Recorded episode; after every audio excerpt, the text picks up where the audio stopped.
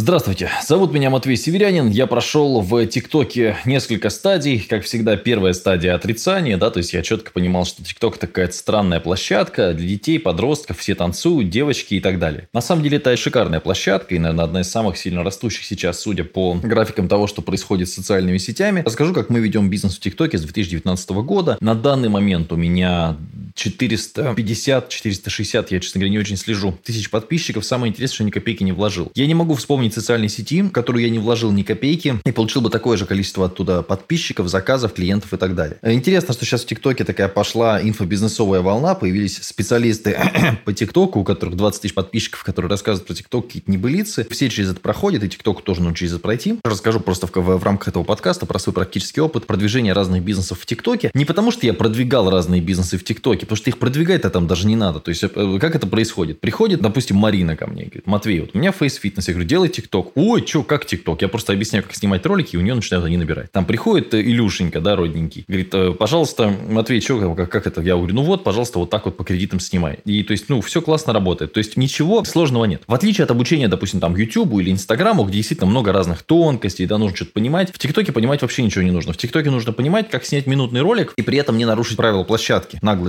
рекламируя свой продукт. То есть, здесь нужно просто уметь залезть в голову человеку. То есть, что такое снять, чтобы человеку было интересно посмотреть про ваш товар, про вашу услугу, про ваш продукт, чтобы подогреть э, интерес к вам. Скорее всего, это будет подогревание интереса к вашему личному бренду. И, собственно, все. То есть, если у вас есть э, некая возможность снимать постоянный контент, у вас есть идеи, и, собственно, TikTok вам подходит. Я с ТикТока продавал разные штуки. В ТикТоке есть возможность поставить ссылку в профиле, если вы вдруг не знали. Есть возможность поставить ссылку на YouTube и на Instagram в качестве кнопок, да, в профиле. Ну и, собственно, никаких проблем с этим не возникает. Никакой сложной оптимизации, как на YouTube, в ТикТоке, в принципе, нет и быть не может. Там есть 3, 4, 5 хэштегов вы можете поставить. Не нужно ставить глупые хэштеги «хочу в рек», «хочу в тренд», «хочу в ток», «хочу в тикток». Это все бессмысленно. Поставьте 3-4 тега по теме. Ну, можно 2 поставить тоже по теме. То есть, если вы про книжки, ну, соответственно, напишите книжки. И, собственно, все. Нельзя в наглую. Ну, понятно, что нельзя там э, э, размещать контент, который мог бы вызвать вопросы у модераторов. То есть, все, что связано с каким-то там обманом, мошенничеством, убийствами. То есть, ну, вот все-все-все, что, ну, как в обычной платформе, обычные правила человеческого как бы общения и этикета. Но если вы в ТикТоке грамотно продвигаете свой товар, свою услугу, учитывая, что ТикТок, ну, в принципе, площадка, где блогеры сейчас не, не зажравшиеся еще. Во-первых, можно, ну, естественно, напрямую рекламу покупать по классике, да. А есть, соответственно, блогеры. Блогеры не, не зажравшиеся. То есть, они, в принципе, за 3 копейки готовы вас нативно интегрировать, как это модно сейчас говорить у молодых людей, но, собственно, в свой контент, то почему бы и нет. На мой взгляд, самая простая воронка через ТикТок, опять же, ничего нового, это бесплатность. То есть, вы должны некую бесплатность своего аккаунта людям транслировать. Люди заходят, ага, ТикТок, прикольно, смотрят какой-то видос, вы, например, танцуете. И раз, и предлагаете там свой чек-лист, как стать женственной через танец. Условно говоря, видел такую просто модельку, поэтому рассказываю. То есть мы, у меня модель, я отдаю бесплатную книгу. Огромное количество людей пишет, дайте там бесплатную книгу, послушать, все очень здорово и им нравится. Опять же, ну, можно только порекомендовать эту модель через бесплатность продавать. Единственное, что, единственный минус, да, основной, э, сажать сотрудников в ТикТок, потому что везде, естественно, в социальных сетях у вас должны сидеть сотрудники, которые отвечают от лица вашего бренда или от лица вашего персонального бренда, не так важно. ТикТок сотрудника посадить невозможно, то есть это можно сделать, чтобы он отвечал на комментарии. У меня, например, такой сидит. Вот, но здесь нужно, невозможно продавать. Почему? Потому что TikTok не дает ставить э, UTM-метки, не дает ставить вообще никакие ссылки. То есть, одна ссылка у вас может быть в шапке профиля и все. В отличие от Инстаграма, вы в личку не можете человеку отправить ссылку, даже если он у вас друзья. Таким образом, это бьет все возможности продаж, поэтому самый лучший вариант продаж из TikTok это перегонять людей в ВКонтакте и, соответственно, в Инстаграм. Ну, может быть, какие-то другие сети, но по России вот очень хорошо работает. Еще один, как бы, из таких важных минусов ТикТока, то есть, воронка, я думаю, понятно, да, в ТикТоке человек пишет, соответственно, вам в ли, э, за